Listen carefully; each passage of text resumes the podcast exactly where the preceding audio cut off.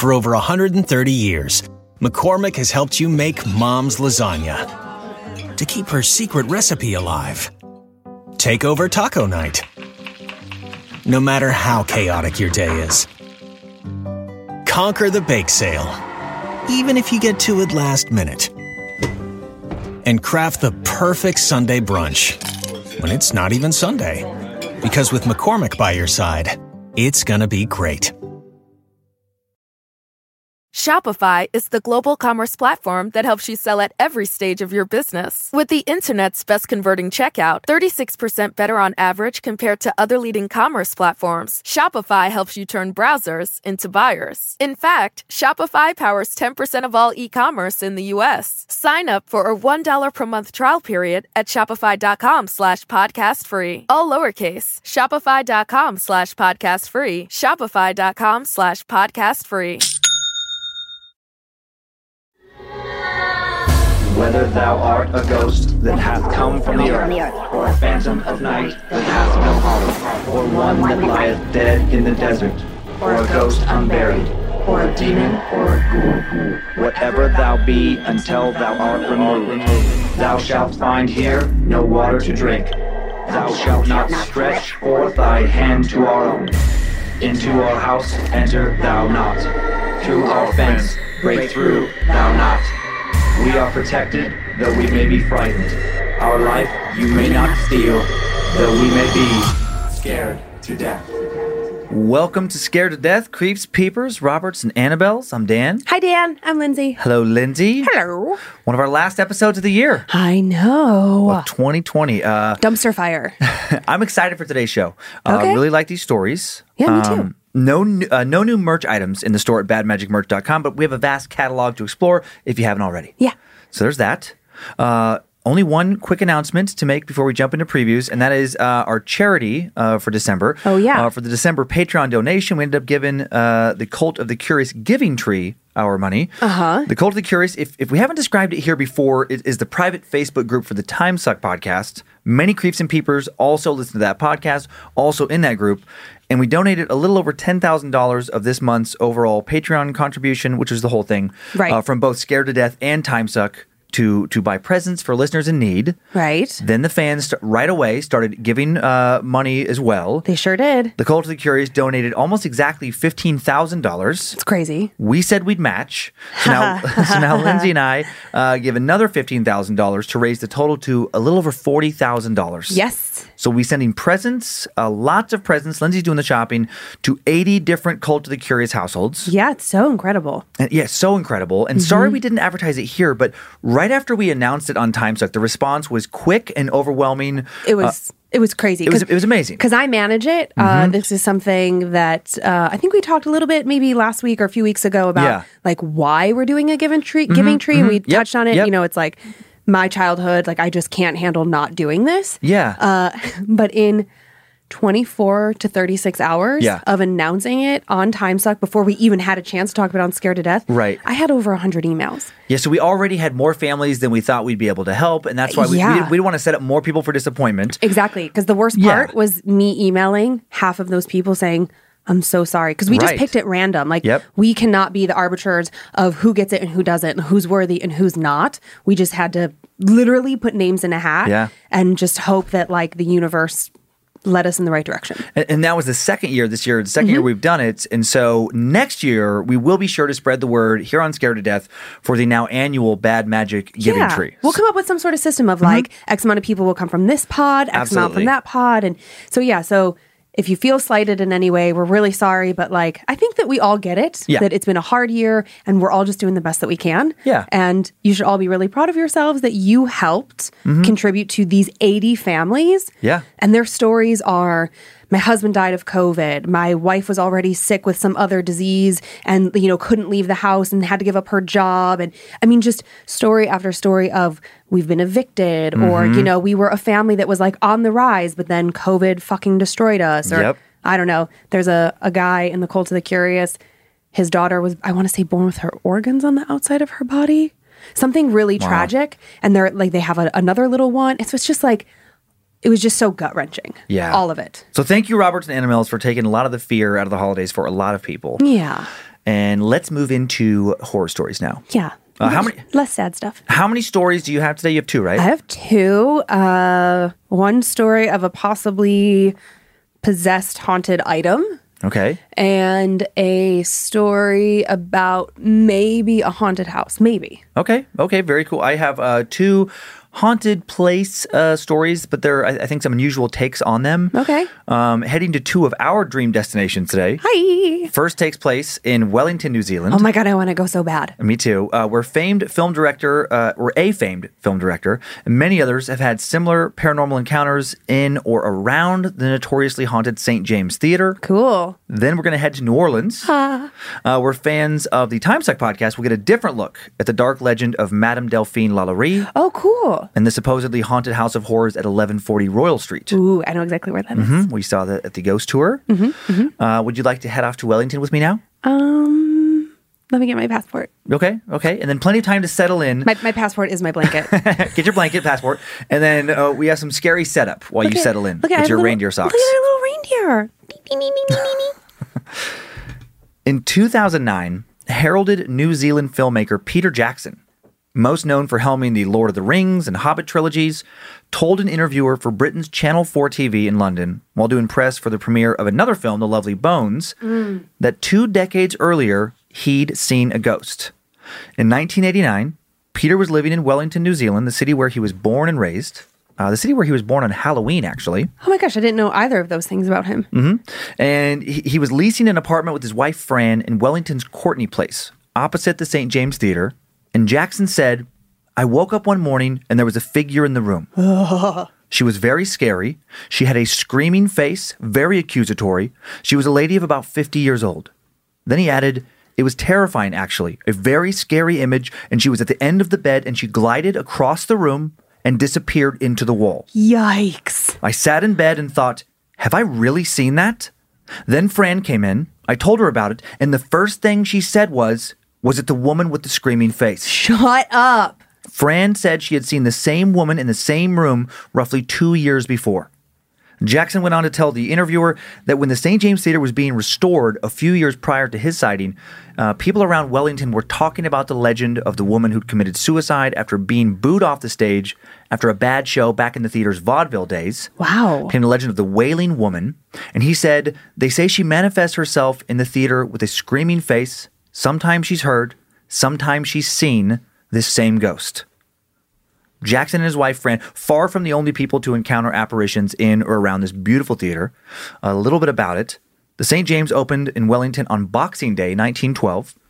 Uh, Boxing Day, the day after Christmas, is a national holiday in New Zealand, a holiday in a lot of countries actually, based on an old tradition of employers giving employees annual bonuses, or many years ago, uh, leftover food, old clothing, Oh. tools, uh, seeds for farmers, etc. And this gift was generally presented in a box. My God, I knew exactly where that was going. Yeah, hence That's so Boxing cool. Day. Yeah, yeah, I, and it has nothing to do with today's uh, terror Boxing. I just thought that was really cool trivia because I've heard Yeah. of that and didn't know what it was.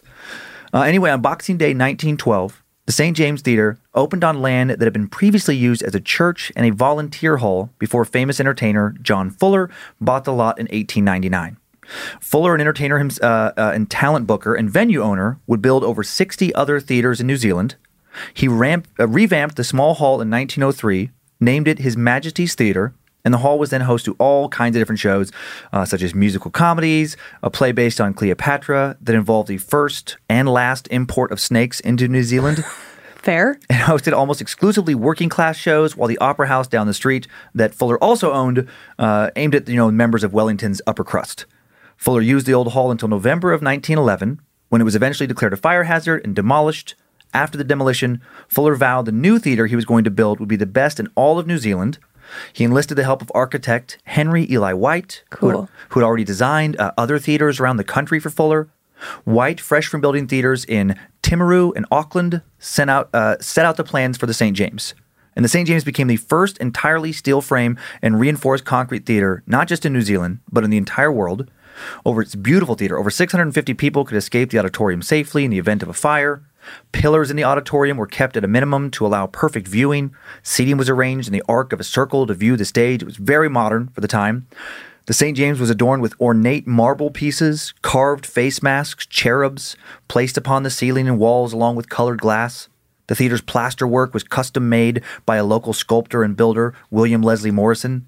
Morrison used his own grandson as a model for the plaster cherubs you can still see today in the theater, and Model the full figures uh, seen near the stage after the Roman gods of Bacchus, uh, the god of fertility, wine, and the arts, and also after, excuse me, the Greek god of Apollo, patron deity of youth, beauty, music, and more.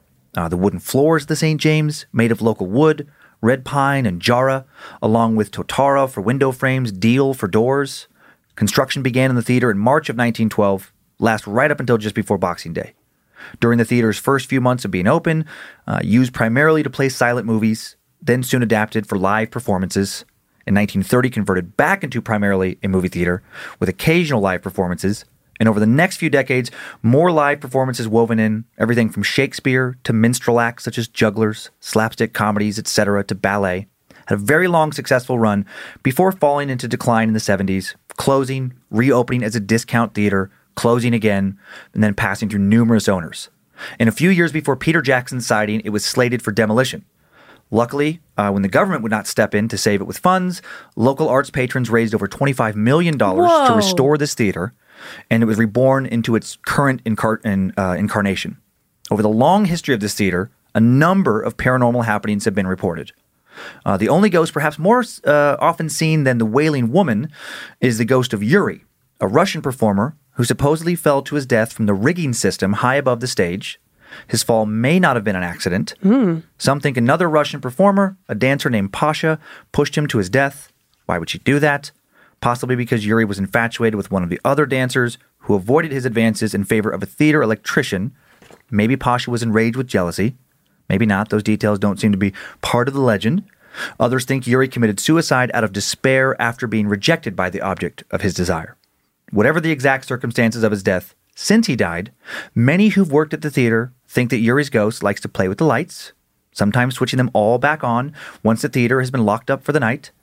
And this particular ghost, uh, not thought to be malevolent, uh, quite the opposite, in fact. One St. James projectionist claims that Yuri's ghost saved his life two different times. One evening after the audience had gone home for the night while out on stage, the lights went out in the auditorium, and this projectionist found himself standing in a completely darkened room. While searching for the light switch, he was pushed backwards by an unseen force. He's convinced that this force was the ghost of Yuri. When the lights turned back on on their own, the projectionist realized he'd only been a few inches from slipping and falling into the orchestra pit. Wow. Had he not been pushed back, he could have easily died due to the distance. Did Yuri realize he'd taken a prank too far, maybe almost killed someone, then saved them? Uh, is that why this you know spirit saved the projectionist, or did a different spirit turn off the lights? Did Yuri intervene to save someone else from ending up uh, with their spirit trapped in the same theater? So many possibilities. The second time this projectionist felt his life was saved, he was on stage with his infant son. Suddenly, uh, heard a beam start to fall above him, start to collapse. The projectionist insists he was then pushed back by Yuri, that his son was carried through the air about three meters, roughly 10 feet, and that part of the beam then smashed down onto the floor where he had just been standing with his child. Wow. Did the ghost of a man who died decades before on that stage really just save someone else's life? Two other lives on that stage. Again, uh, another spirit thought to roam within the walls of the old theater is the spirit of a former employee, Stan Andrews. A man often heard wheezing as he lurks around backstage corridors during performances. Neither benevolent or malicious, the spirit just seems to be there. It seems like to hang around the St. James for reasons unknown. Another unknown and unnamed specter, the ghost of a tall, thin man around the age of 30, has been claimed to have been encountered numerous times. The most unusual paranormal story associated with the St. James, and the most highly unlikely probably, is a story of an entire boys' choir said to haunt the theater. The legend regarding why they haunt this particular theater is that the choir played their last song at the St. James during the Second World War, right before heading off on a tour by boat to meet their untimely deaths. The boat disappeared soon after leaving Wellington, according to the legend, thought to have been sunk by enemy combatants. And in the years since, some staff claim to have heard the dead choir's ghostly music emanating from up in the stands. Weird. And then, of course, there's the Wailing Woman, the most infamous of St. James's spirits, and the most malevolent. The one apparently able to walk outside the walls of the theater into nearby buildings. No thanks. The story of the Wailing Woman, as I mentioned earlier, is that she's the ghost of an actress, uh, seen, sometimes heard wailing, who was allegedly trying to make a comeback when she was booed off stage many years ago. Following that disastrous performance, she supposedly committed suicide by slitting her wrists. There are different accounts as to where this suicide may have happened. Some claim she took her own life at home. Others say she stayed in the theater and bled out in her dressing room. Now her ghost is said to be the cause of many odd occurrences surrounding lead actresses in plays performed at the St. James. Several actresses performing on stage have sprained their ankles. One fell from a ladder and hurt herself. Uh, many others have caught sudden colds and throat infections, found themselves suddenly unable to sing. All normal accidents and illnesses, maybe. Or the wailing woman sabotaging their performances, maybe hoping to hear them booed off the stage as she once was. Time now for the tale of the attack of the wailing woman. In the late 90s, during a short run production of a play in between the rock concerts and theater often hosted at the time, a stagehand claims the wailing woman left her afraid for her life. The first time Rachel, not her real name, saw the wailing woman, she was cleaning up one of the dressing rooms after a rehearsal prior to her production's premiere. She was going through a costume rack, making sure that everything was in order, that all of the needed clothing was clean and crisp for the next night's opening, when she heard a woman wailing from somewhere by the stage. At first, she assumed it was either one of the performers goofing around on their way out, one of the other stagehands. They'd all heard rumors of the wailing woman. Maybe someone trying to scare her, trying to scare someone else. She laughed it off, muttered under her breath, Idiot. Before turning around and screaming, the wailing woman was now standing directly in front of her. Yeah. The specter's agonized face, no more than a foot from her own, moving rapidly closer. Rachel backed up too quickly, fell down onto the floor. As she dropped to the ground, she kept her eyes locked on the ghost before her, a spirit mad with anguish, a woman with crazed eyes, a mouth open impossibly wide. Waves of pain radiated off of her as she continued to wail, as she crept towards Rachel. Rachel, still screaming, watched helplessly as the wailing woman lurched over her, then bent down as though she might attack, possibly closing her terrifying mouth down upon her neck. As the wailing woman's face descended towards her own, Rachel threw her hands over her face, closed her eyes tight, continued to scream in terror. After what felt like an eternity of screaming, she heard someone else calling her name. Rachel! Rachel! What's going on? yelled Wayne, another stagehand. Rachel opened her eyes to find only Wayne now standing above her. A wave of relief rushed over her. What happened? Are you okay? he asked, as the stage director Trevor ran into the room. Rachel scrambled up onto her feet, then burst into tears while Wayne and Trevor looked on, not knowing what to do. Finally, she said, This is going to sound crazy, but the wailing woman, she, she was here. She's re- real. She was in the room with me. She looked at me like she wanted to kill me. I, I fell down trying to run out, and oh my God, she was right here on top of me. Oh my God, I just. She trailed off. Trevor and Wayne both had heard the same rumors. Neither really knew what to say other than, uh, Well, you're okay now. Uh, that sounds awful. Oh my God. They tried to convince her that maybe she was just exhausted, that everyone sees and hears things when they're really tired. Maybe she'd been thinking too much about all the ghost rumors at the end of a very, very long week. Rachel agreed to, end the conversation. She was, after crying, embarrassed, and she just wanted to go home. She was also terrified.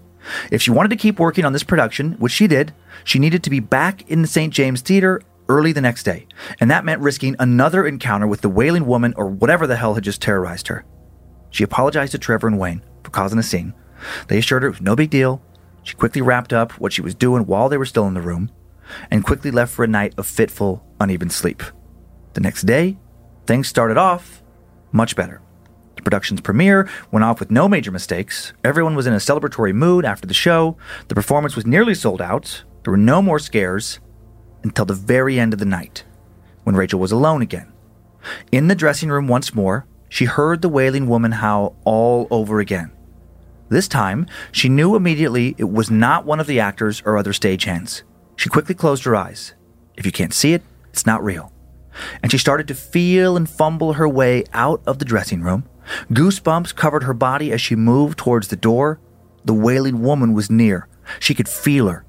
She was inside the room with her. It felt as though a slow, cold wind had suddenly filled the dressing room around her, and that wind, when it retreated, left behind a weight, a chilling, unnatural weight. And the wailing, the screaming now sounded like it was originating inside of her head. Rachel kept her eyes shut. She didn't open them until she was outside of the room and a little ways down the hall. The cold presence no longer felt near. The scream went silent. Rachel cautiously opened her eyes. Shaking a bit with fear, she crept back towards the dressing room door. Her wallet and keys were still inside. And then she ever so slowly peeked around the corner. And then she was grabbed from behind. She screamed, spun around. It was Trevor. Oh, God. Jesus, Rach, she yelled, startled. You just scared the shit out of me. Sorry, Trev, she said. I, I just thought I heard something again. Are you okay? He asked, concerned. Everything's as good as gold, she replied before adding, I- I'm going to take off. I'll-, I'll come in early tomorrow to prep. Sure, Rach. No problem, said Trevor, clearly worried about her. Rachel grabbed her things quickly and bolted. The wailing woman wasn't near anymore. And again, she just wanted to go home. As she left, she worried about Trevor telling the rest of the crew. She'd just given them all one more reason to talk about her being mad as a meat axe. She'd already caught plenty of stares today. Of course, they were going to be gossiping about her. She would too if she if she were somewhere else or someone else. The following morning, there were again no incidents, and the show that evening again went well. Another packed house, this time completely sold out, and she once more made it to the very end of the night without being bothered. Shortly before heading home, she thought for a moment that maybe it was all over. Although she was terrified to finish up in the dressing room alone, she did it. She waited the entire time to hear that wail, to see that agonized face, but it never came. She was proud of herself for getting through it. She'd been brave. She wrapped up, and then as she was walking up some stairs on her way out, she heard the familiar wail behind her. She dared to look back and saw nothing. She then quickly began to race up the stairs. When she turned to look forward again so she wouldn't trip, there she was, her awful face, the wailing woman, only inches away above her on the stairs, her eyes again accusatory, her anguish unrelenting. Rachel let out a startled cry and then stumbled and slipped backwards. no. She grabbed the rail as she fell back, which slowed but did not stop her fall. She tumbled back down the stairs, hit her head on the hard floor. The impact momentarily knocked her unconscious. Had she not caught the rail, she's sure she would have broken her neck or bashed in her skull. She lay dazed on the floor for a moment, and then it felt like something or someone was helping her up. In a fog, she walked back up the stairs, assisted by an unseen hand. Whatever was helping her proceeded to help her right on out of the building into a taxi that took her to Wellington Hospital a little over a mile away. What? She walked into the ER, was treated for a concussion. She'd have to miss work. She'd have to miss a lot of work now, because after that incident, there was no chance she was ever going to return to that theater. Years later, she still truly believes the wailing woman tried to do more than scare her that night. She thinks she tried to kill her. She also, also thinks she probably would have died if not for another spirit, maybe the ghost of Yuri, helping her out of the St. James. Yee. It's just like a little interesting backstage tale. Yeah. Check out these pictures. Uh, this first one is a recent one of the St. James Theater. Lovely little theater in downtown Wellington. And how uh, recent is this photo? Well, it must be Uh, pretty recent because I see a, a Guinness sign in the lower left hand corner. Right, yeah, just I think in the last few years, and then Okay. that uh, transit bus there, and then this um, this next one is the St. James St. James Theater, maybe in the 1940s, So still, I mean, really similar. Mm-hmm. Mm-hmm. And then cool. and then inside of it, just the detail. This is a I think the Bacchus bust. Wow. Yeah, just very cool that's still there. And this next bust, maybe Apollo. Uh, not totally sure. It didn't say, but just a really cool looking bust of another face. Mm-hmm. And then, and then this last one is like a, a, a, a picture of just the entirety of the inside of the theater, and it's just a really Wow. beautiful theater. That is beautiful. And I can see how it was so modern for the time. Oh yeah, Yeah, such a different take on it. Mm-hmm. Mm-hmm. Really cool. Very cool. yeah. I I, uh, I like that story. I like the uh, the Peter Jackson detail. I know. Why does it give it more credibility? I mean, yeah, because I, I mean, as far as I know, that's his only reporting of like a paranormal sighting. It's not like uh, I don't. It doesn't seem looking into it a little further that he's like some big ghost hunter or Sure, anything. sure. And just that detail that he told the interviewer about his wife seen before. That's what got me is that it doesn't sound like she told him about her previous encounters. She probably thought like, oh, it's my imagination, whatever. Mm-hmm. Right. Or maybe he's a huge skeptic and she just didn't want to have the whole Right. conversation of like, I saw this, no, you didn't, blah blah blah. Yeah. And that was prompted that that whole like why he talked about that to the the British interviewer Yeah. was because based on them lovely bones, they asked like, "Do you believe in a soul?" I haven't seen that movie, Oh, it's such a good movie. but they they they asked him. Yeah, I think I remember you saying that. I loved that movie. I mean, it's creepy and it's sad. but- Yeah, yeah. They asked because it's apparently about this dead girl that Mm-hmm. interacts, and they asked him like, "Do you believe in the possibility of the soul?" Basically, like, "Do you believe Yeah. this thing could be, you know, uh, true, could happen?" Yeah, yeah. And his response was something along the lines of like, "I don't know about a soul, but I do know I've seen a ghost." Like he was very adamant Mm-hmm, that he had uh, seen something unexplainable. I think we should move to New Zealand, Mm-hmm. like right away, and we should do live scared to deaths in the St. James. That's it. Yeah, no problem. No problem. No big whoops. No, no big whoops. That sounds pretty awesome.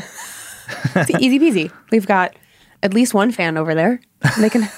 I've, I've we've we've emailed. Okay. So, okay. We you have, know, you know, there'll at least hopefully be one person. That be it's, a, one it's a fairly big country. Hopefully they live in the Wellington area. yeah, that's. Uh, I'm sure they do. No, we do have uh, we do have listeners in Australia and New Zealand. Yeah, I would love to get over there. Let's do it. And uh, and this next place is, I mean, a, a place we're equally excited about. Maybe more currently. Do you guys know that we're obsessed with Very New, New Orleans? Orleans. Like so obsessed. For my birthday, one of my best girlfriends ordered me uh, chicory coffee and beignet mix from Cafe Du Monde. And I was Mm-hmm. Nice. so excited. Uh, are you ready to travel back across the world, leave New Zealand for New Orleans? okay, well, both places are probably warm, so sure. Digging into another infamously haunted location after a quick sponsor break. For over 130 years, McCormick has helped you make mom's lasagna to keep her secret recipe alive. Take over taco night. No matter how chaotic your day is, conquer the bake sale, even if you get to it last minute.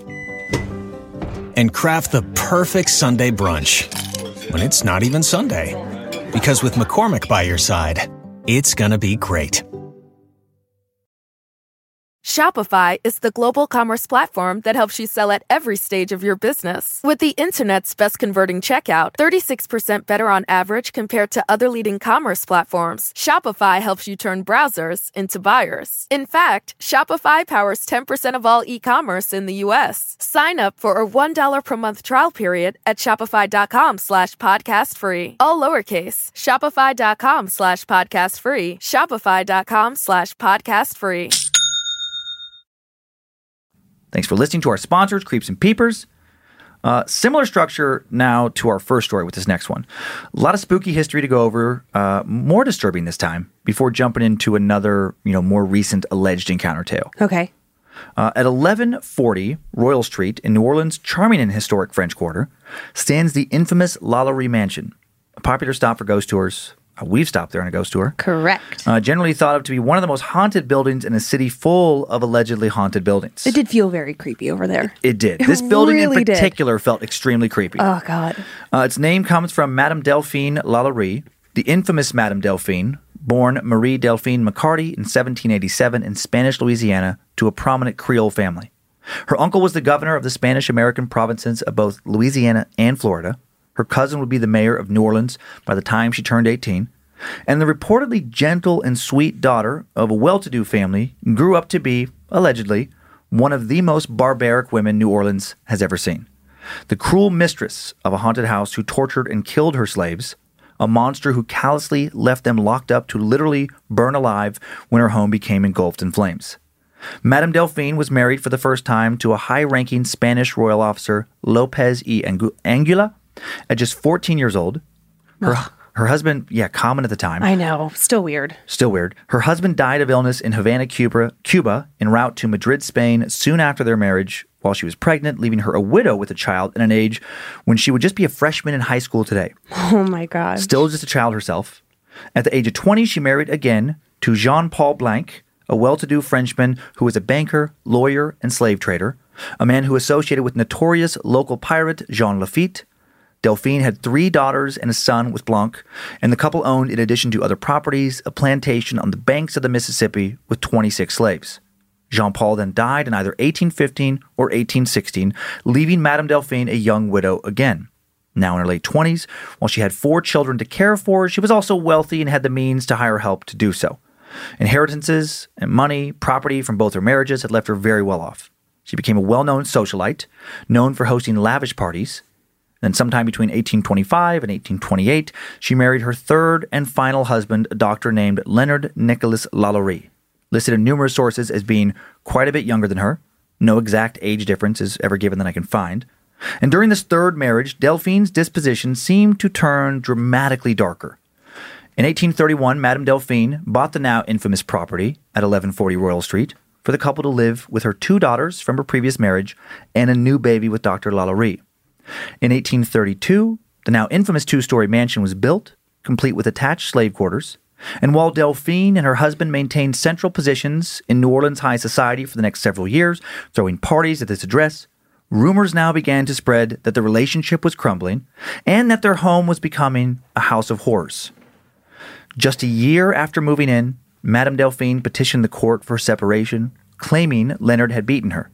A neighbor, Jean Boze, wrote to a friend in France They do not have a happy household. They fight, often separate, and then return to each other, which would make one believe that someday they will abandon each other completely.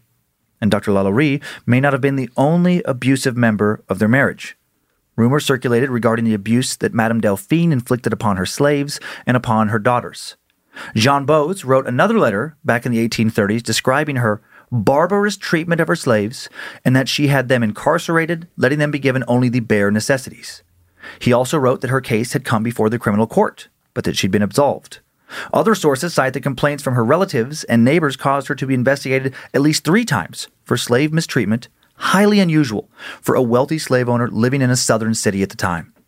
An author who later wrote about Madame Delphine soon after her disappearance from New Orleans stated that it had long been observed that Madame Lalaurie's slaves looked singularly haggard and wretched, and that she would beat her own daughter savagely for giving the slaves even scraps of food. And then there was the fire. On the morning of April 10th, 1834, a fire broke out at the Lalaurie house on Royal Street. It was reported to be, have been started by a slave in the kitchen trying to escape, and then the ki- that kitchen was directly below the slave quarters. Since neighbors were aware of slaves chained there, they expressed their concern to Judge Canonge, um, Canonge uh, who was present on the scene, lived across the street, chronicled, chronicled in his deposition. The story goes that the judge politely asked Dr. Lalaurie to have the slaves removed to a safer place. Then he was rudely told to mind his own business. How odd, how unbelievably cruel and callous. Uh, he was told by Dr. Lalaurie. Uh, the judge then gave orders to break down the doors of the slave quarters, and that's when numerous chained, starved, beaten slaves were discovered. The condition of these slaves has been embellished and exaggerated through storytelling over the years, but it's important to note that newspaper accounts following the incident do contain eyewitness accounts from the day they were saved uh, of their exact condition. And these accounts are sickening. The Courier described it as an, an appalling sight, their bodies covered with scars, loaded with chains. The Bee reported that the rescuers found seven slaves, more or less horribly mutilated, suspended by the neck with their limbs stretched and torn from one extremity to the other. Oh, God. The Courier even described a man with a hole in his head that was filled with worms. Oh. Later, other more sensational, sensationalist accounts described heaps of corpses, organs and limbs, slaves pinned to tables or cramped in small cages. Live bodies with their eyes gouged, fingernails torn out, ears hanging by shreds of skin, their mouths filled with animal shit and sewn shut. People flayed of skin, festering wounds. Other accounts claim investigators found one woman whose skin had been peeled off in spirals. Oh my God. To make her look like a caterpillar. Another with her bones broken and reset that she looked like a crab. Oh my God. One more whose intestines had been torn out and knotted around the waist. Many of these claims, uh, some claim that there were up to 100. Uh, many of these victims, excuse me, some claim there were up to 100 were supposedly still alive, putrid, starving. All these horrific accounts, along with the duration of Madame's alleged abuse, help to explain why neighbors and citizens were upset enough to ransack her house and destroy everything they could during the fire and after it. Delphine herself, along with her husband, seemingly skipped town, snuck out with the help of her coachman before the mob arrived, fled to first Mobile, then to New York and Paris. A sighting by the poet William Cullen Bryant puts Madame Delphine on a ship named the Poland, sailing from New York to Le Havre in June of 1834. Not quite how you pronounce that French port city, but my mouth doesn't want to skip the silent H and slur the A like you're supposed to. Uh, no word on whether or not Delphine's husband was on, with her on her trip across the Atlantic. It appears that neither would be seen in New Orleans ever again. After the 1834 fire and mobbing, the Lalaurie house remained vacant until 1837 when it was purchased and rebuilt by a man named Charles Caffin. He repaired it into the home you can see today. Since 1837, the house has passed through several owners and has housed a whole panoply of things. It was the Union headquarters for New Orleans during the Civil War, uh, an early integrated school for young women, a home for delinquents, a tenement, a music conservatory, saloon, furniture store, the private residence of several owners, most notably actor Nicolas Cage. Uh, Cage owned the home from 2007 until 2009, reportedly never slept there, and then it was sold at a bank auction for $2.3 million. I love that that's the, the auction price. the house currently a private residence owned by Texas energy trader Michael Whalen and not open to the public. Ugh, does he really live there? Uh, I don't think he's, I don't know. And of course, all of its early tragedy has led to over a century's worth of stories of hauntings. Some say wails of agony plague many of its rooms at night, especially the old slave quarters. Doors slam, furniture moves, apparitions of slaves are seen walking about the, the property, some even appear in chains. The sound of dragging chains reportedly heard coming from the attic at all hours of the night. In the mid 19th century, when the Lalaurie Mansion functioned as an all girls school, students claimed to often experience bizarre and random encounters, including violent physical assaults. And then there is this next encounter. Time now for the tale of Choked and Afraid. Nia was enjoying the second day of her first trip to New Orleans, a trip she'd been looking forward to for a very long time. Nia was born and raised in Savannah, Georgia, kind of a sister city to New Orleans, and the streets of the French Quarter felt familiar, even though she'd never actually been there before. She felt quite at home in the Crescent City. Although Mardi Gras wouldn't officially begin for another three days, the atmosphere was already one of celebration. The Saints were in the Super Bowl, and the party had started early. Nia enjoyed a late breakfast at the court of two sisters with her husband Ken, and then they decided to explore the city. As they walked hand in hand down crowded sidewalks, they stopped occasionally to enjoy the sounds of musicians performing in the streets. With no particular destination in mind, just enjoying the day, they eventually found themselves on Royal Street. One of the oldest and loveliest streets in the whole country, Royal Street is lined with shops filled with gorgeous antiques and beautiful historic homes. And Nia and Ken hit a lot of these shops. And they also enjoyed some great food, better music, and strong drinks. Then, shortly after the sun went down into the night, the two approached an intersection and the day took a very strange turn. The weight of the beads around Nia's neck suddenly seemed to increase dramatically. It was the strangest sensation. Soon she, she had to stop walking. She began to feel ill, confused. At first, her husband thought she had just had too much to drink. Maybe she was just a bit dehydrated. Then Nia began to panic. Her head was pounding. The beads suddenly felt like heavy chains. It felt like they were choking her. Aware that she was beginning to make a spectacle of herself, make a scene, but not caring, she worried that she was dying. She felt hot, very hot. It felt like you do when you're standing next to a fire. She looked back at her husband, unable to speak, and then towards the windows of a house she later learned was the Lalaurie house, 1140 Royal Street. She could see flames inside the home. She could hear screams. She could see shadowy figures darting back and forth behind mostly closed curtains. Then the entire intense scene began to get blurry. She was having trouble breathing. Her vision was fading. She finally was able to grab the beads around her neck, the beads that felt like chains, and it took all her strength to pull them up and over her head and toss them to the ground. Her husband Ken now came back into focus. He was in the middle of calling 911 to get an ambulance. No, she said. I- am okay. J- just, just help me walk. Ken hung up and helped Nia to her feet. She felt better, but still far too hot. Back to the hotel, she said, her strength slowly returning. Ken's arm around her, she started to cross the street away from the Lalaurie mansion. With each step, she felt the air around her cool and return to normal. She felt a little more like herself. When they made it across the street, she told Ken, I'm fine. And then she looked back towards the old, once horrible home. She could no longer see flames inside the windows. The entire house was dark. It looked vacant. She scanned the windows and at first saw nothing. But then, right before turning to leave, her eyes landed on a dark shape in the upstairs window, the one closest to the corner. A woman, perhaps a mutilated woman. It was hard to tell in the low light, but she felt that something horrible had happened to her, had disfigured her, stood with what seemed to be a chain around her neck, and as Nia stared at her, she felt first afraid and then sadness. Ken, trying to keep her moving, pulled on her hand and she reluctantly turned and followed. When she looked back just a moment later, the woman was gone. Once back to the hotel that night, she told Ken everything. They got on their phones, determined that the building was the Lalaurie Mansion, then they read enough to learn about the fire and about the horrible history behind it.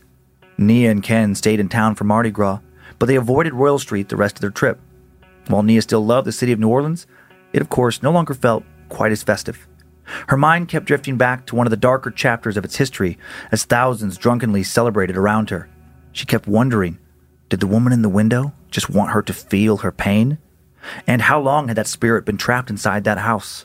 How many others were trapped with her? How often did they relive the darkest days they once spent there? Huh. Eek. Has anybody ever tried to cleanse that house? Um, probably. But I mean, mean, over think. the years, you would think, but I don't know because it's really private. Like I was talking about it, you know, be- Right. before the show with Joe, but you know, with the tours, because it's been a private residence for so long. Mm-hmm. I mean, you you can. go- I, I think it's been a private residence for as long as there's been the ghost tours. So uh, Okay, yeah. I don't think there was a period when the tours like went inside the house and really talked about that part of it. And the last few owners don't seem to have said much about what currently goes on there. Yeah, it's weird that they don't seem interested in. Excuse me. I, I was gonna say it seems interesting or odd that they don't want to share what goes on in the house, but then also like, do you just want more and more people coming to your house? Because it's the ghost tours already go past it. Everyone knows where it is. It's a you know a very famous location. So if you were the current energy owner guy, Yeah. you don't really probably want to share like, oh, this happened and then that happened because then it's just going to cause more Yeah. attraction to your I mean, if you're a wealthy person and you just love to be in the French Quarter, and it's a beautiful house. But I would not fucking sleep there. no, but if you're but if you're someone who just doesn't believe, there are plenty of people who have no belief at all in the paranormal. It does nothing for them. And if you're one of those people, yeah, it just doesn't guess, bother you. I guess. you're not going to have any interest in like uh, letting curiosity seekers come around your house Well, any more than they have to. It's good that I don't want to live there. You know what I mean? Uh, let's go. Let's go to some pictures. This In my fir- imaginary world where we can afford that. this first picture is of Madame Delphine, Uh huh. uh, and then so uh, a painting. I mean, I hate her, but sure, thanks. hmm And then this next one is the residence at 1140 Royal Street. I mean, it is so beautiful. Mm, yeah, it's an interesting. It's like a, this big block, but but Mm-hmm. pretty. Well, yeah, I mean, I love the wrought iron second story. Mm, the balconies, Terrace, yeah. terrace, yeah. yeah, I for some reason I remembered it being red or like I clay colored. How recent is this photograph? This is pretty recent. This is the color I remembered it as. Okay. There's other like red buildings around it. Well, you know, Um, I, I stare at New Orleans architecture and Oh, yeah. like overpriced listings on All the the regular. So there's probably another building on a corner in the French Quarter that looks very similar. uh, this next picture is a the another photo of the residence, but this time at night. I just thought it looked cool. Oh, maybe that does look familiar. Mm-hmm. Okay. And then a much older photo of the home uh, from much earlier days with a little horse and buggy there. But still, more or less, exactly the same. Yeah, exactly. Which is so cool. And then and then this na- last photo is one of the scarier photos associated with the house and with an entity that may have uh, lived inside of it once. Mm-hmm. So that's uh that's Nick Cage. I love how you can find so many photos of Nick Cage looking absolutely batshit crazy on the web. Well, he is batshit crazy, isn't he? Didn't he? He's a mad genius. is that what he said? That's what I said. Oh, why do you think he's a mad genius? He's a little crazy sometimes, but then also like he can be brilliant. I think in some movies. Hmm. Name one. He uh, leaving Las Vegas. There's one. He was fantastic in that movie. I never saw it. Raising Arizona. Never saw it. Oh my god. Face uh, Off? Sure, saw it. Face Off was a Face Off was a good budget one, and then Mandy, and then Mandy, uh, Never recent kind of cult class. Yeah, he he does a good job in a Apparently, I'm not a Nick Cage fan. Yeah, I think Yeah. his I think his uh, the public persona that at least the tabloids kind of project out there Yeah. have turned a lot of people off. I mean, I don't.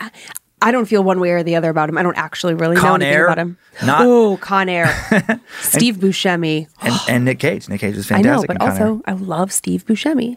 Like I really love Steve Buscemi. Fun fact: Hmm? I worked with Steve Buscemi on one of the last films I worked on in LA before I moved into TV. Mm-hmm. Yeah. and he eats with the crew on Oh, every yeah, movie. He's like that. so So chill. chill, and doesn't like uh, a lot of time on sets. Uh, and you know, it's their right. Yeah. these big actors have like their private chefs come, or they Mm-hmm. have like special meals ordered for them. Not Steve. He's Wow. like, fuck it. I'm going to eat whatever slop they're giving you guys, which I call, I'm joking about the slop because catering It's on really good, yeah. movie sets is fucking phenomenal. But like, it was just cool. And he That's would, awesome. you know, he would just be in line. He didn't cut the line, he didn't anything. I, just, I have a lot of respect for him. And I think he's fucking fantastic. Boardwalk Empire. Boardwalk Empire, fantastic. One of the best ever. Mm-hmm. Um, also, when you were Fargo. Fargo, yes. Did you guys know that he was a firefighter in New York He was. He helped Yes. and then 9/11. went back? Yeah. Yeah. Yeah. And no so one cool? knows. Yeah. Like he just had never brought it up. But I love fucking that. love him. I love that about him, right? I love any time someone does, with someone with that kind of weight Mm-hmm. and magnitude and money does something really great and doesn't broadcast it. It's like Keanu Reeves. He does Yeah, super cool dude. super cool dude. I just read a little thing about him. Like his wife died, his brother died. Like he's had a Yeah, it was either, it was either his girlfriend, fiance, or wife, and it was Yeah. many years ago. But yeah, he's had you know, and then I think a brother or a sibling was really sick. Like he's just had a fair amount of sadness in his Mm-hmm. life, and he goes out of his way to just be a decent person and do good things with the money that he has. And It's Mm-hmm. awesome. yeah. But okay, so when you were first starting to talk about Madame Delphine, I was thinking about American Horror Story. oh yeah, Kathy Uh, Bates. She yeah, Kathy Oh, Kathy Bates did a great job playing her. That, that was a really good season. That was I a thought. really good season. We haven't. I gave up when they did the hotel in L.A. I was Mm. I watched out. another one after that. You did? Did it get better? I don't. Uh, I thought it did. Yeah, I watched the one I think was called Cult. Okay. Hmm? It was yeah. good. The Coven got a little too like, okay, I get it, Ryan Murphy. You love Fleetwood Mac. You love it. You love to add like a musical number. It just Stevie got, Nicks. He's a big Stevie Nicks fan. Yeah, it just got too sing songy. Yeah. Like, It, it spirals out a little bit. It gets, Yeah. it gets a little weird, but it, but it, at its best, it's an amazing show. yes, season two, I think, was my absolute most terrifying, hardest season to watch. So good. I think who was in that? Connie Britton, maybe? Was a good one. She's been in a couple. Yeah, yeah, Yeah, she's a great actress. She's in season one for sure. I don't think she gets enough uh, accolades. I don't. I think she's a really underrated actress. I just I love that we've turned this into from Nick Cage into like a pop culture. Do you think? Do you think? Well, fast forward. Hit your hit your fifteen Hit your seconds. little 15 second, yeah. Did-did-did-did-did. Okay, But I Uh, agree. I agree yeah, to close yeah, it, yeah. yes. Well, it just there was a lot. There was a lot to discuss. A lot of good people to to give thanks to. Yes, starting with Nick Cage. okay, uh, so this first story, uh, a little bit of a doozy. Okay. I, I think, anyways. Uh, it, just kind of explores that idea of like, what could you possibly bring home from like a Goodwill or Mm-hmm. a garage sale? And I was just curious, like, have you ever brought something home from, like, have you ever actually really shopped thrift shopping Oh yeah, when I was younger. when you were younger? Yeah. Okay. Mhm. And like, did Tons of you? stuff. Okay. Uh, clothing or like with your parents? furniture for like you know like when I was in college and shortly Okay. after like yeah furniture items, clothing. I mean definitely like lots of records, Yeah. things like that, uh, and things afterwards. I'm just blanking on what they are now, but yeah, Yeah. many things over the years. Okay. Did you ever like stop to think about like that it could have some sort of like bad past and bad energy attached to it? Did I never thought ever- about like bad energy. I'm more just like worried about like cleanliness. You know, like when you're getting a couch and then you're like laying on it and taking a nap. Uh, you just have this moment of like, what has happened on this couch? How many people have How had sex clean is here? it? Mhm. Yeah, but okay. never, but never worried about like yeah, dark energy. Yeah, I never really thought about it until I listened to that one episode of Two Girls, One Ghost. Mm-hmm. And there's a whole, I wish I could remember what episode number it was, but there's this whole story about like they bring home an office chair. I've talked about it Oh, here. talked. Yes, yes, yes. It has fucked me up ever since. Okay, well, um, yeah, this this story takes us down a little path of like what could come home with you. okay. All right. Hello, STD fam. I just started listening to your podcast and now am 100% hooked and can't stop Yes. listening. I know, so nice. Once I listened to the episode Mirrors and Monsters, I Oh, knew I had to send in my own personal mirror experience. It's one of my favorite stories we've gone over so far. You're going to be so screwed on mirrors after this. Okay. Okay. It should be noted that I am a creep and I love everything scary and paranormal, but also I try to rationalize it so that if and when things do happen, I can sort it out and determine what's really happening and what might just be in my head. I've had feelings or dreams my entire life, and 99% of my feelings or dreams tend to be right. From predicting a friend's tragic and sudden passing to having dreams that if I did something a certain way, it would work out this way, and then it would. Now, my ex was very much into my feelings and took them seriously, whereas my now husband blames it on one thing or another, but concedes that perhaps my feelings are pretty accurate. Now, time for the tale of the princess mirror. After a horrible breakup and an even worse family fight, my now husband and I decided to move in together, despite only having been together for three months. He had a daughter, and we'll call her Sarah for the sake of this story, from a previous relationship. I had spent years trying to have children with my ex with no success. I was very excited to start out our life, not only with my new partner, but also with Sarah as well. We were just starting out our new life and had very little income. We found the cheapest two bedroom apartment we could and we moved in. I was so excited to start decorating our apartment, especially Sarah's room. I mean, all I'd ever wanted was kids, and now I got to skip over the tough baby stages and go right into the toddler years. Right before we moved in, my grandmother and I went to garage sales all over our town looking for home decor and furniture to help make our apartment a home. One of the first things I bought was a princess mirror for Sarah. It was oval with pink painted with a pink painted border and a crown and other princess themes painted onto it. Hmm. It was perfect for the fairy tale theme I had chosen for her bedroom. Fast forward about a year of us living in the apartment. Sarah's mom was working more than before, and I started having Sarah almost full time because of my work schedule not being as demanding as my now husband's. One day, after I picked her up from daycare, we got home, and per her usual routine, she ran into her room to play while I started dinner. Now, Sarah was not the play by herself type of kid, so I would normally be interrupted multiple times while trying to do just about anything, which was, of course, very frustrating. Mm-hmm. However, this day I had hardly heard a peep from Sarah, so obviously I thought she was up to something. You know, writing on her walls or tearing paper apart or something that kids would do. I slowly walked down the hallway to her door, which was cracked open just a tiny bit, and I could hear her talking. No, Mimi won't like that. No, I don't want to get in trouble. Oh, well, okay, I guess. And so on. I opened the door expecting for her to be talking to her stuffed animals or her mm-hmm. dolls. I asked her, Sarah, who are you talking to? And as I asked this, I realized that she was standing at the foot of her bed, staring into the princess mirror. She turned to me and said, I'm talking to my brother. I proceeded to tell her that she didn't have a brother, and then she argues with me as children do. And this goes on for a while before I started to stop having an argument with a four year old and just let it go. I caught her multiple times talking to her brother in the mirror. She even started sleepwalking so badly that we had to put up a baby gate at the end of the hallway so she wouldn't leave the apartment in the middle of the night without us knowing. I could chalk up most things to her being an only child, with mm-hmm. no one to play with and a big imagination. Until about a month later, when I found out I was pregnant. I was in total shock. I'd been trying to get pregnant for years with zero success, and I had given up hope and just focused all of my efforts and attention on Sarah. And then, bam, pregnant. It was even more of a shock when during the ultrasound we found out we were having a boy. It occurred to me that what it occurred to me that when Sarah kept arguing with me about having a brother, she was in fact right. She did. we just didn't know it yet. After this, I couldn't ignore Sarah's strange behaviors anymore. I had to tell someone. I confided in my husband about what had been happening, and to my complete surprise, he just laughed at me. He said that she had a wild imagination and there was no way she knew I was pregnant, nonetheless with a boy, and that it mm-hmm. was just a pure coincidence. That was until he started witnessing her talking to her brother in the mirror. One night, we discovered what we thought were doodles in the armrest of Sarah's wooden rocking chair. My husband yelled at her and put her to bed while I went to inspect the damage.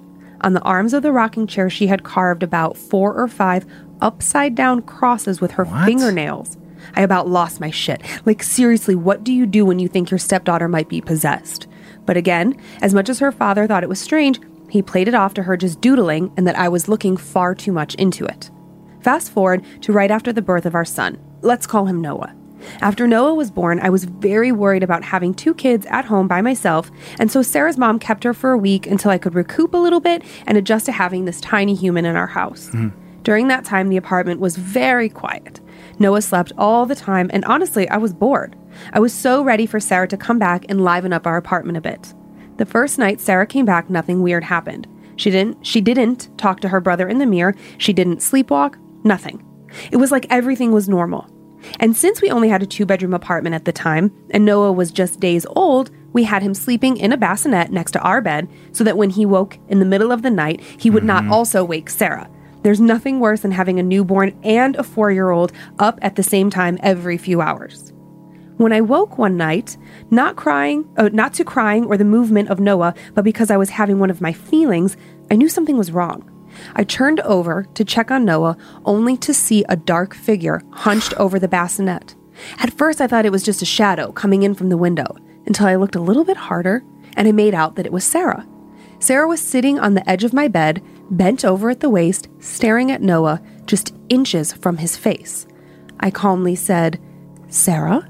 And as soon as I said her name, her head jerked up. She straightened up, stared at me like she was staring into my damn soul. She jumped off the bed and ran out of our room, slamming the door behind her. It's at this point that I am losing my ever loving shit. I start freaking out. I wake up my husband to tell him what I saw, explaining that I'm worried that Sarah was trying to hurt baby Noah. Oh my God. While I'm checking on Noah from head to toe, I send my husband to check on Sarah. When he came back to her, our room, he said, Malia, she is completely passed out. Are you sure it was Sarah? After that, I was done. I had no idea what I saw or what happened that night, but the next day, that damn mirror went straight into the dumpster. From then on, Sarah had no more experiences and stopped freaking me out. We- Weird. we moved out of that apartment shortly thereafter. Even though I still have my feelings and dreams occasionally, we have had no more issues with Sarah or her imaginary brother. Keep your crystals close and sage everything, Malia. Eek, that one gave me the chills there at the uh, at the end about the little girl being like fast asleep. I mean, what? I mean, obviously we talk about so many like possibilities, like what if, what if, what if. Sure, well, that's the point of the show. Right, right. But like, what if these things from this other realm, you know, like uh, their powers limited, but they can influence you, and how that's like almost like worst case that they could influence you and warp your brain and make you like kill somebody. Right. Or right. you know, like and how do you prove temper- that? Mm-hmm. Right, you don't. And people have tried in courts. Uh, you know, claimed. You know, well, it's like the Amityville guy. Yes. you know, cl- claimed. Oh my God, I'm blanking on his name now. The guy that Richard Gall. Uh, well, doesn't matter. Um, Bob Smith, yes. Bob's, this Richard guy, you know, claimed in court, amongst other things, but Yeah. but to have been, you know, pushed towards killing his family and like. Th- if that were true, that would be absolutely the worst because no one would believe you. No, and- there's and then- no way that would hold up in court ever. And then what do you get? Like a temporary insanity plea, and then you get locked Yeah. away in a loony bin, where you might, in fact, not actually be crazy as soon Right. as you're removed from the situation where the spirit is attacking you. Right. Can you imagine, like, think of like oh, our house? Let's just say it's haunted. There's some malevolent spirit there. It takes over one of us. It fucks up our lives. It causes we harm people, whatever. Right. But then as soon as you're outside of that house, like ruined your life. You're fine. And Can you imagine? And in that situation, like you know, the guilt Oh but outside of God. the punishment, like what if something influenced you to kill a sibling, a baby, A baby. and even though you're only four, it's like you do Right. that. Do you ever really recover from that? I don't think so because even though at four you know right from wrong, your right from wrong is like, you know, don't touch the stove, don't eat a cookie without Right. permission. You just don't have that kind of worldly scope. And, and when you're 30, you can look back, and part of you can be like, "Well, I was just four. But but If, also I don't know, with a fuckload of therapy. also yeah you're gonna um you never get to take that back no matter what your No. age was that you intentionally possessed or not Yeah. You know went out of your way to Well, and to then you kill a wonder, like, do I have the propensity to kill someone? oh right for the rest of your life For the rest like, of your life, once you- that door's been opened it's like well what else can pop in here what other object oh. what other entity could take me over and make me do god knows what Oh my god! Yeah, that would- that would fucking And was your it life. really that, or was it me? Is there a part of me that I don't Yeah. understand? Like, four, four, 18, 30, you're, you're done on some level at that point. yeah, And that, that was Ronald DeFeo. Ronald Thank you. DeFeo. Ronald DeFeo. That's right. The DeFeo Ronald, family. I thought it was Richard. I'm, I've really lost my mind. um, okay, so now we're gonna go to a possibly haunted house. Okay. Okay. I'm I'm gonna let you decide. But I my question for you as I was writing this story out, I was like, oh, okay, or you know, getting it ready for the show. Would you rather yeah. live in a house that is absolutely haunted? You know for sure that it's haunted, but it's not a malevolent spirit. Or, okay, so you're living with like a happy, nice Sure, ghost, sure. right? Yeah. Or would you rather live in a house that is, that you cannot confirm is or is not haunted? And like, would you take the risk of it maybe being haunted with an evil spirit or just maybe not haunted at all? So, I, I would like to live in the house with a good ghost because then that confirms the possibility of something else to me. Yeah. And I don't have to worry. Like, if, if the ghost is like nice, and once I get used to it, that would be pretty sweet, actually. Yeah, that's what I vote for too. Yeah, Okay. okay. All right. I was just curious. Okay. Well, keep that in mind, like choices Okay. that you make. And here we go. Dear Lindsay and Dan, I only just recently started listening to this podcast from the beginning, and I plan to check out Time Suck once I'm done and caught up on Scared to Oh, Death. that's nice. Yeah, that is nice. Don't forget about Is We Dumb. That's another one you Mm-hmm, can check out. My best friend Becca told me about your shows, and honestly, until now, I've never been into podcasts. Anyways, I love what you guys are doing and have been listening obsessively ever since a story from my teen years was featured on your show. I live in Union, Missouri, and if that Mm-hmm. sounds familiar, it should. Yep. I was friends with the LaChance family throughout high school. Wow. And let me tell you, while the numerous retellings of the story of the Union Screaming House have led to a few stretches and exaggerations, it was a very real and terrifying occurrence. Jesus. Now, for a little setup of my own story. That was a scary story. That was one of our scarier stories. I know. Uh, I still think about the little shadow moving back and forth in the Stop. window. No, thank Yeah. you. Okay, yeah, sorry. For a little setup on my story, I live in an unassuming modular home built in 1986. I am a literal stone's throw from the property and home I grew up in. The area is barely outside of the city limits along the Bourbeuse River, and there's a lot of history and legend surrounding it. As a kid, I would wander to the woods with my cousins, and we would often go visit an old cemetery that we found containing graves that date back to the early 1800s. Cool. Lots of roads around here reference Native Americans, and so naturally, one could assume that this area has a fairly turbulent and tragic past. Fast forward to 2016, my husband and I have just moved into the basement of the home my parents were renting. We only planned to stay as long as we needed to to get back on our feet, as we were newlyweds that had run into some bad luck. The walkout basement was unfinished, just a big open box with no interior framing. So my husband and I hung a bunch of black sheets to section off a good sized room, giving us a sense of privacy and the ability to heat our room in the winter. We had a single floor lamp outside of our room to light the way to the stairwell. This light stayed on at all times. One night, while waiting for my husband to get home, I was watching TV in bed, cuddled up with our pets. I very clearly saw a full body of a person walk between the floor lamp and my sheet wall toward the back of the basement. My dog raised his head and grumbled, and I thought to myself how weird it was that I didn't hear anyone come down the stairs. At this point, I called out, Pat? Pat, is that you? No answer. Dad? Dad? Silence. That's when I got a chill, as I remember my mom telling me about how odd things had been happening around this house. She even had an old tenant show up to get some mail once they had already moved in, and they mentioned how their daughter always talked about a woman that watched her sleep. With that in mind, and with that in mind and my dog at my side, I walked out of the room and scanned the cavernous basement. No one was down there. I went upstairs to ask if anyone had been down there, but everyone was asleep in their bedrooms when I got upstairs. Weird. But I shook it off, I moved the light to a different part of the basement, and I returned to bed. Same as every man in any ghost tale, when I tell my husband, he laughs at me and says, I'm being silly. He's been in the basement with me while no one is home and heard full on heavy footsteps and movement, unintelligible conversations, but he is still adamant that it's nothing. He's one of those. It was about a month or so ago. It was about a month or so after I saw the figure pass in front of the light that my husband and I were lying in bed watching TV. That's there's that damn figure again, passing between the light and our sheet wall. Not only does the dog see it and start his usual something fucky is afoot grumble, but my husband sits up and says, Someone down here? I simply answer, Yep. He hops out of bed and searches the basement, checks the exterior door, goes upstairs, walks around to all of those exterior doors, then returns to the basement bedroom looking perplexed. All the while, I'm thinking, finally, he'll believe that everyone in the family says about this house is true. Nope. That jerk just comes back into the room and says, hmm, That's odd. I forgot that no one was even home. And promptly seems to forget just how unsettling this situation is. Unexplained noises and catching a figure moving just out of direct sight are commonplace in this house, but we all sort of go on about our business, mildly uneasy, but not at all threatened. Our pets will react to things unseen. Stuff gets moved, whispers are heard, pictures get tilted, all stuff that's easy to explain in a house that's full of people. Eventually, in 2018, my parents buy a farm three hours away and move. They take my two younger sisters, leaving us to figure out what to do next. Well, out of convenience and the flawless logic that, quote, this house was a steal of a deal, we bought it. Yep, I know. I know exactly what you're always yelling at people for doing. We did it. As we all know, sometimes finances and circumstances leave you no alternative options.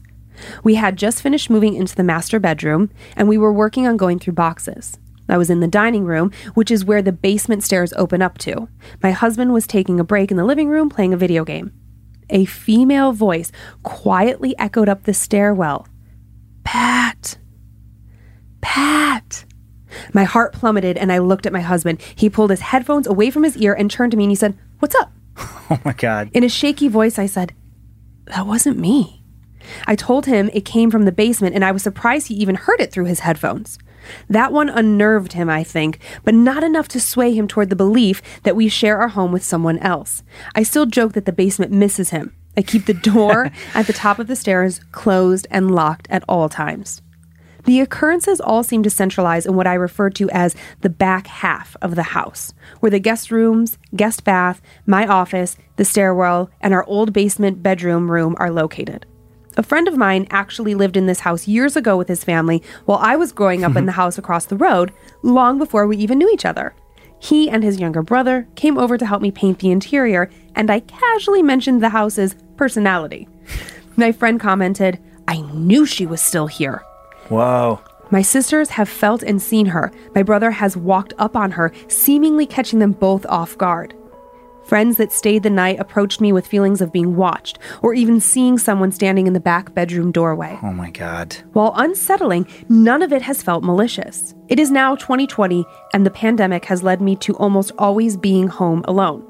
One day, while working from home, I got a knock at the front door. Three evenly spaced out and very deliberate knocks. Cue dogs barking and me telling them to shut up. I go to the door, unlock it, peer out. No one's there. Mind you, my house is at the top of a small hill in the middle of a valley. I can see people coming for a good long way. But there was no one. No sign of a person tearing off through the yard, no brush moving around the small stand of trees over a hundred feet from my porch. I figured I would have at least heard footsteps on the wood planks of the porch, but nothing. Feeling a bit shaken, I locked the front door and returned to my work in my office in the back half of the house. It could not have been more than 20 minutes later, and I heard a knock on the laundry room door. Same number and same spacing. Knock, knock, knock. Let me explain that each of my upstairs exterior doors are isolated on different faces of the house and all have distinctly different sounds when knocked upon. They are all also located more towards the front half of the house. So the dogs are losing their minds, barking, growling, carrying on. Cats jump about at my feet and looks around wild-eyed. I dash to the laundry room, rip it open, and no one. I checked the front door thinking it was impossible, but maybe I misheard where the knock was coming from. But no one was there either. I even peeked through the sliding glass door in the dining room as I passed back through the house to get to my office. By this point, both of my dogs were on edge and wouldn't leave my side. My cat was snuggled on my lap, essentially trying to merge her fuzzy self into me. And I, well, I was messaging with my husband and Becca about the weird and creepy occurrences. My husband said it was probably some kid screwing around or maybe a wayward tweaker. School was in session and we'd never had a ding dong ditcher, and Becca, who has had her own experiences, was completely freaked out. The next set of knocks came a short time later three evenly spaced raps on the sliding glass door. I froze. I can see the deck that this door opens to from my office window. There's no one there. And this time, instead of running to the door with me to see who's there, my animals stay put and growl as they cower together. Of course, I go to check, already knowing that no one is there. While this is all a bit hmm. jarring, there's not much to be done for it aside from the usual smudging and crystal efforts. After all, it wasn't harmful or violent, just downright creepy. So I continue on with life as normal, nearly forgetting about it until about a month later. I was sitting at my desk. It was a calm, sunny day. One of my dogs was laying in the sun under the window that looks out at the deck.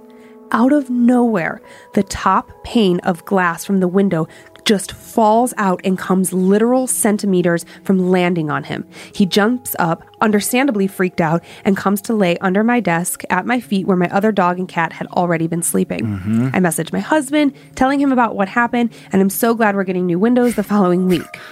No sooner than I get the window pane cleaned up and I sit back down to work that the fire alarm goes off in the most active guest room, starting uh, and starts going off. I head in there, pull down the alarm, and remove the battery, which was a brand new battery. I had just replaced it. And after that, the house feels eerily quiet. All three of my pets vacate the back half of the house, utterly abandoning me for the safety of the living room. That's weird. I messaged Becca to tell her about what had happened, and it got me thinking that it seemed like about a month had passed between the two big events of the knocking and the pane of glass breaking. Looking back at my text messages, not only do I see that they both occurred on the 25th of the month, but they happened around the same time of day, nearly down to the minute. Wow. I wasn't home on the 25th of the last month, and I had a house full of family on the 25th of this month. So I can't say that it's more than a coincidence, but suffice to say, I hope to be out of the house on the 25th of the next month.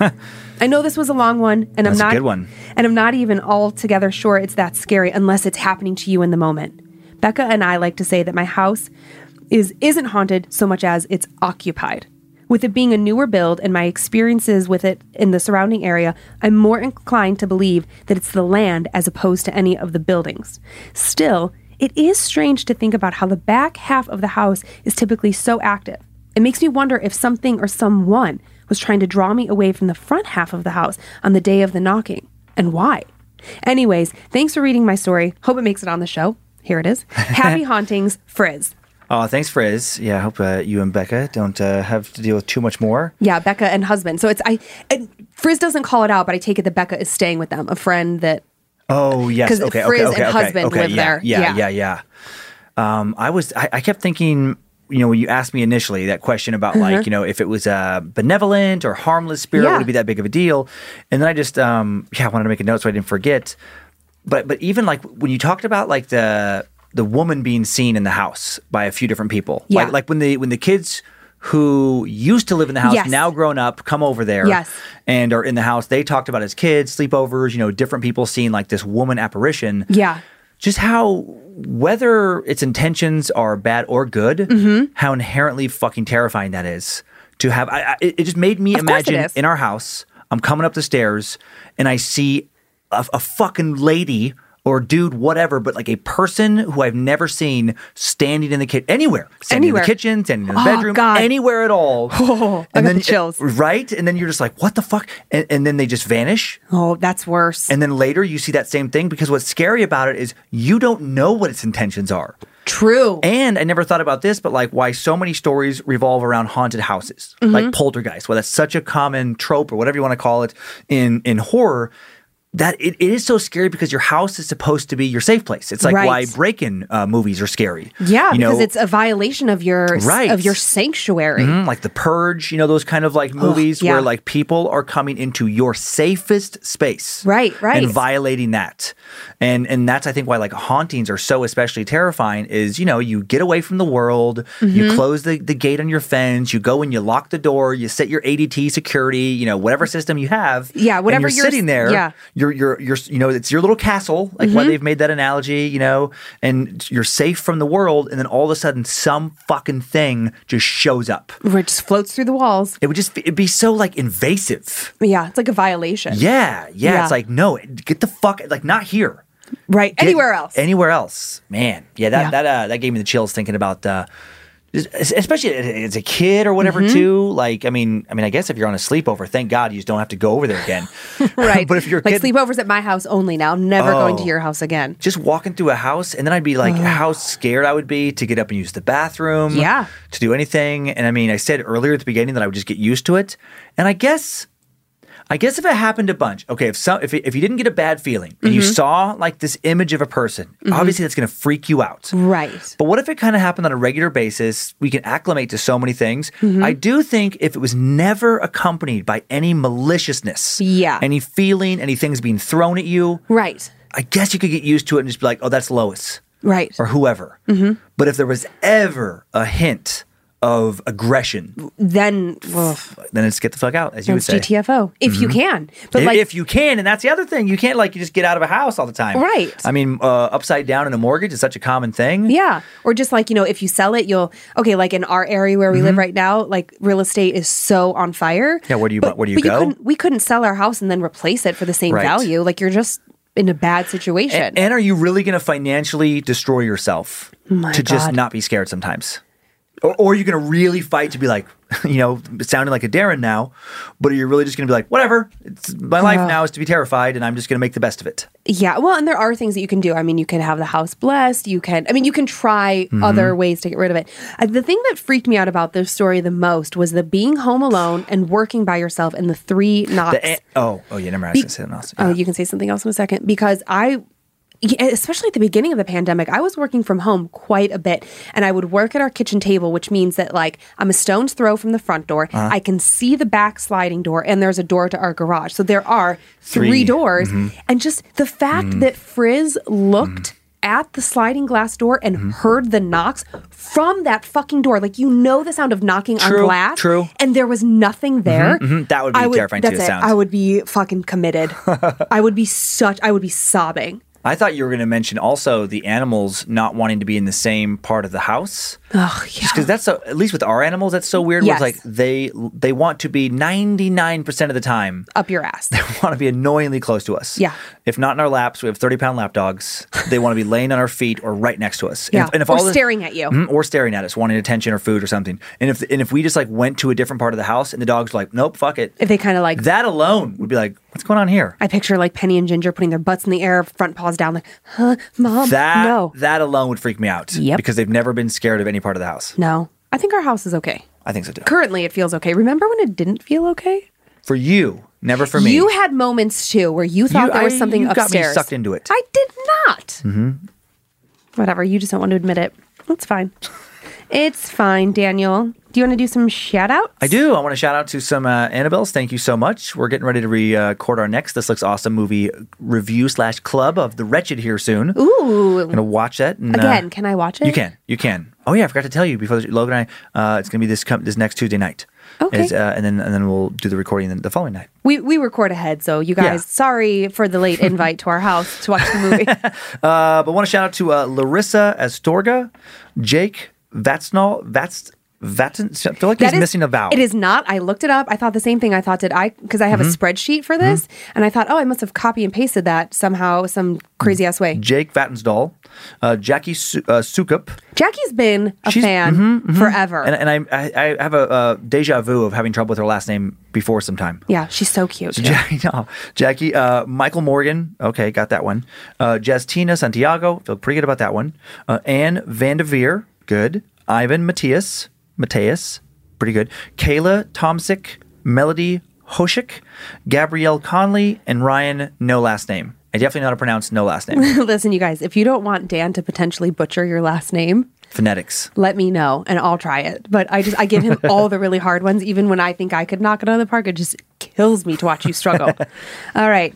Thank you, Annabelle's Pam, no last name. No, I don't know if this is Core or Corey because it's spelled K O R E. But there's just so many ways, as I know, to spell your name. accent above the E? It didn't have one, so I'm going to say Core or Corey Ely, Caleb Dalby, William Bonner, Jordan Stafford, Jacqueline Pika, David Zink, Richard Marion, Melanie Crump, and Sarah Soltvik. I think David Zink is pronounced Zink. It's David Zink. Really? No. Oh, I just want to see if you'd say that. I would not. Mr. Zink. that sounds. That also sounds like uh, um, Scooby Doo. oh, it does a little bit. Zoinks. Yeah, exactly. Also, I have a few spoopy little shout outs. Mm-hmm. Happy birthday to Seisha, aka Booby from Bree. Happy birthday to Isaac from Kelly. Happy birthday to Andrea from Lindsay. Sending some big old love out to Ashley from Trevor, aka Your Pickle. And sending some love to Dominique from Jordan. Good nicknames, Pickle and Booby. I know, I was dying. And Booby, not like Booby, like B O O B I E, but Boo B. oh, I thought I was I was having fun with Booby, Oh, you can have fun with that. calling somebody Oh, Booby. look at this is an email. This doesn't even belong in here. Well, that uh, that is it for today. Um, Great. uh, hope you liked our stories. I did. Thanks for continuing to send in your personal tales of terror to my story at scaredtodeathpodcast.com. You can email everything else to info at scaredtodeathpodcast.com. Uh, thanks to Logan and Kate. Uh, well, Logan, I guess, uh, uh, sorry, I got to update my template. Thanks to Logan for the social media and badmagicmerch.com merch design. Yeah, that's not like a weird thing. Kate is pregnant. They have Yeah. three kids. It's just better for their Logan's household. taking over her that duties. Kate stepped away. She's still in the background. We still love her. No Yeah. hard feelings. Uh, and then store at badmagicproductions.com is the email for customer service. Correct. And that's store at badmagicproductions.com. uh, rebranding a little bit uh, in 2021. Uh, thanks to producer Sophie Evans for help with story curation, Joe Paisley, Zach Flannery for producing, directing, Joe directing today, uh, Zach Cohen for custom soundbed creation, Heather Rylander for organizing the My Story emails. Subscribe to Bad Magic Productions, please, on YouTube if you want to watch. And follow us on Facebook and Instagram if you want more content at Scared to Death Podcast or to see the pictures we talk about in the stories. And we have a private Facebook group, Creeps and Peepers, with over 11,000 members right now. whoop, whoop. Loving all those horror lovers. I like it. Thanks to Liz Hernandez for moderating. And if you don't want to hear more ads, if you want more, uh, you know, content, monthly bonus episodes, check out our Patreon and get the entire catalog ad free and so much more. Yeah, if you're an Annabelle, you can get Oh yeah, these these, these limited editions. Wait, you show that side. Look it. We can show the mugs, both sides, kind of. And you're wearing the T-shirt. And I have the the Annabelle shirt, which I love. Unintentional, but good job. Enjoy your nightmares, creeps, and peepers. Hope you were scared to death. Bye, y'all. If spirits threaten me in this place, fight water by water and fire by fire. Banish their souls into nothingness and remove their powers until the last trace.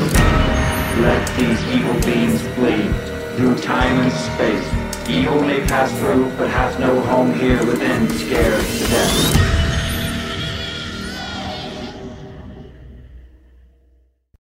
For over 130 years, McCormick has helped you make mom's lasagna to keep her secret recipe alive. Take over taco night. No matter how chaotic your day is, conquer the bake sale, even if you get to it last minute. And craft the perfect Sunday brunch when it's not even Sunday. Because with McCormick by your side, it's gonna be great. This show is sponsored by BetterHelp. What are the things that weigh you down on a day to day basis? What kind of stress are you holding on to?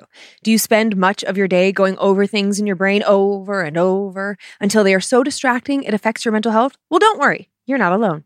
We all carry different stressors, some big, some small. When we keep things bottled up, the results can be negative. Therapy is a safe space to get things off your chest without fear or judgment. It's a place to work through what is heavy on your mind and heart so that you can feel lighter and happier. I'm always holding on to something. It's the way my anxious brain works. I'm continually worried that I've done something wrong, that I've hurt the feelings of someone I love, and that I have let someone down. I'm stressed that I'm not being a good enough mom or wife. I panic that our life will implode at any given moment and it'll all be my fault. Thankfully, I have an amazing therapist who helps me talk through each of these scenarios.